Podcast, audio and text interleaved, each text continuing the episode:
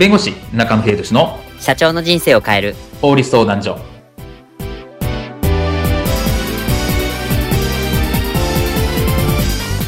こんにちは弁護士の中野秀俊です。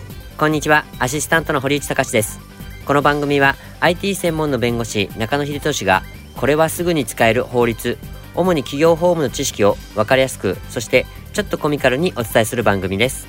よろしくお願いいたします。今回のテーマはとても大事企業がインフルエンサーとの契約で注意すべき点ですはい最近は企業がネットや SNS のインフルエンサーとタッグを組んでプロモーションを行う事案も増えてきました。まあ、芸能人よりもこう手軽感もあるこのインフルエンサーなんですけど、ではこのインフルエンサーとタッグを組むことにも実はあのリスクが存在します。ではこのリスクと注意点について今回お話を伺います。では、企業がインフルエンサーとの契約で注意すべき点についてこういったシーンはありませんでしょうか？社長、ノバスーゾの広告にインフルエンサーの港代さんを起用するって本当ですか？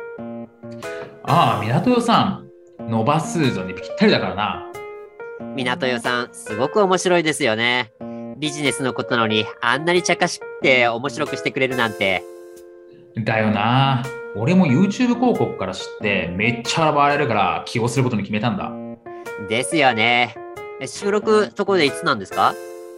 来週だよ。もう話はついてるからあとは収録して出稿するだけだ。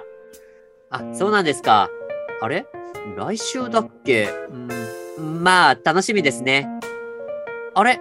社長、これ、なんだよ。勤務中に YouTube 見てんなよってあれ？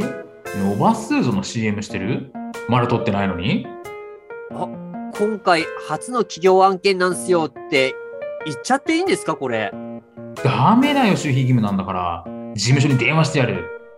あもしもし？港代さんのマネージャーさん？動画見たけどあれは？いやー、社長、やっと見ていただきましたか。あの、先週の収録の際も、3日前のリリースの際も、全く連絡が繋がらなくてですね、あの、御社の広告宣伝部の滝藤さんにも問い合わせたんですが、あの、間に合わないので、社長と繋がなくていいですってなっちゃったんですよ。えマジ？先週と3日前？確か。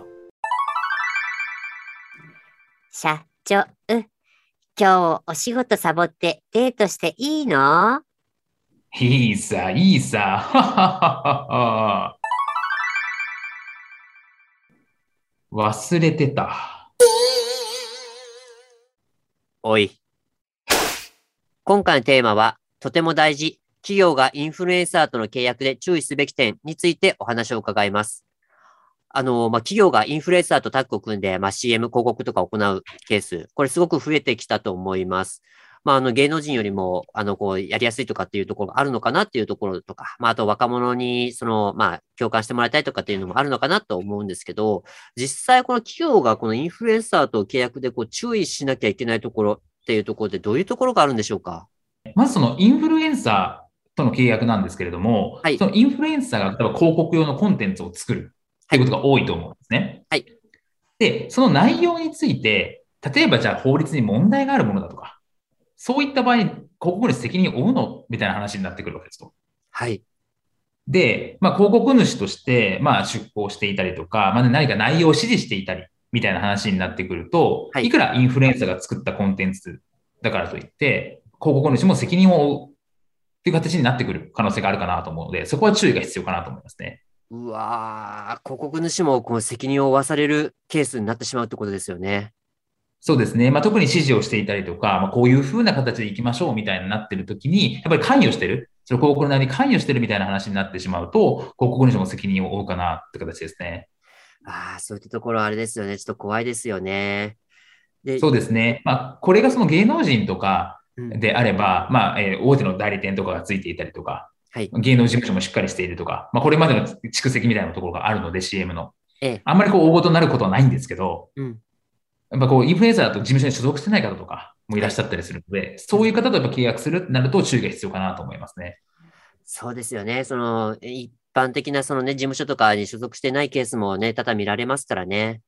そうですね。あと、あの、じゃあこういったそのインフルエンサーとのタッグを組む中で、この、まあ、あの、著作権とかにも関わってくるところもあるのかなと思いますが、この点いかがでしょうか？そうですね。まあ、その広告、えっと、インフルエンサーが作った広告コンテンツはいなんですけど、この権利がどちらになるかっていうところになるんですね。ええ。で、これ契約に定めていないと、これはインフルエンサー側になりますと。作った人のものになりますと。ああ、なるほど。なので、その、お金を払ってるから、広告主はお金を払ってるからといって、はい当然に権利が広告主に行くわけではないとうんうんうんいうところがあるので、著作権を譲渡してほしい場合については、契約書で定めなきゃいけないって形になります。はい。